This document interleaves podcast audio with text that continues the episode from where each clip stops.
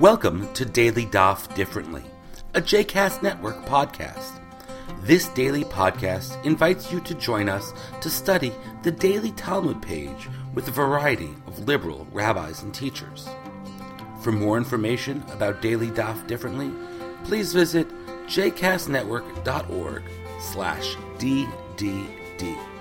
For more information about the other JCast Network podcasts and blogs, please visit jcastnetwork.org. Hello and welcome once again to Daily Daf Differently. Today's page is Shabbat, uh, Daf Samech, or page 60, and we have some uh, really interesting material, promise, really interesting material today in a historical sense. The main topic of our page today has to do with the tragedies of shoes.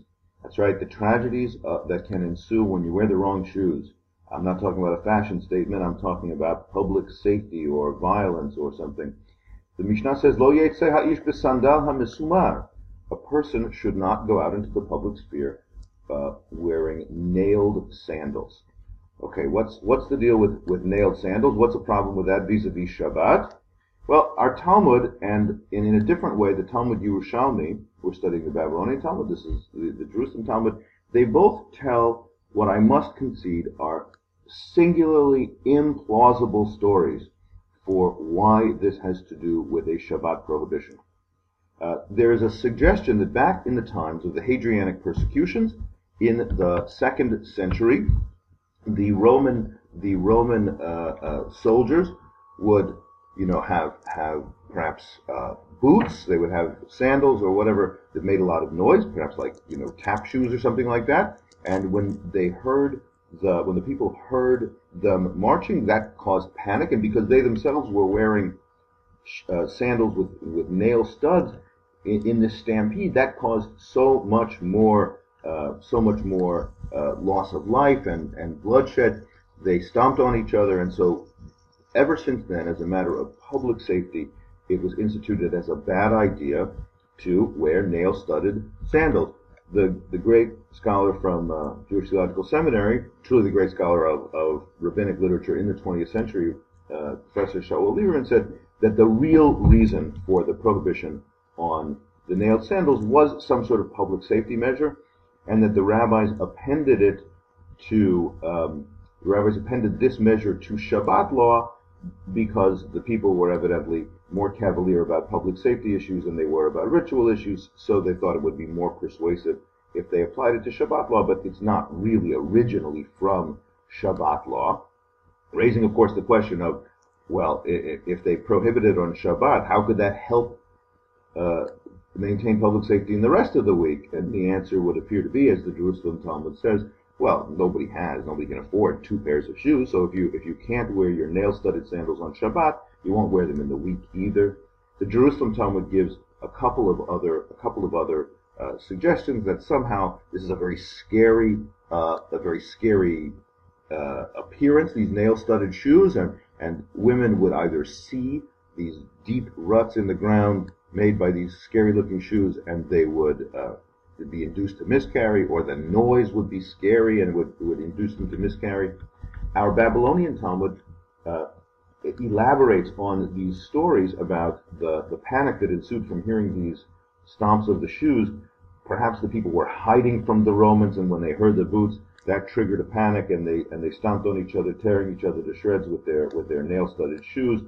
Or perhaps the the shape of the shoe mistakenly in, induced the people to think that some of them had gone to inform on the Romans, that they saw the, the, the, the footsteps walking in, in an unexpected direction, so they, they were afraid and they thought that the, the Romans were coming to get them, and so they stampeded, and that's why people were injured.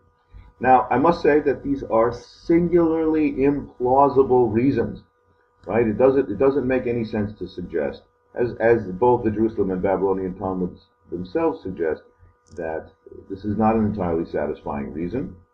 Uh, if, if it's for public safety, you should say public safety, but there isn't any indication anywhere here that that uh, in, the Mishnah that it is a public safety matter. It's supposed to be a Shabbat matter, and here we are in a chapter that is all about carrying items into the into the public sphere. Uh, so, all things being equal, you would think that the real reason, the real problem with nail-studded sandals is that there's something about them that is related to carrying. Um, I think one logical explanation would be that if the nails fall out, the person might be might be inclined to, to pick them up and uh, and carry them uh, back to their house or something like that. But I, I do have, thanks to Professor Shaye Cohen, I, I found uh, Professor Shaye Cohen of Harvard wrote an article uh, on this topic, which is just terrifically fascinating.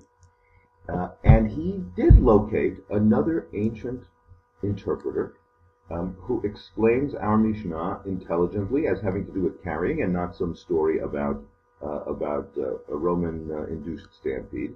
But it isn't a Jew. It is the Christian church father Origen, who in who in uh, was a was a contemporary of the rabbis exactly. He lives in the in the second century and the beginning of the third century in the land of Israel and in Alexandria. Um, and he, in polemicizing against the Jewish interpretation of Scripture, notes that the rabbis say, in his in his view, all kinds of implausibly, uh, overly literal things.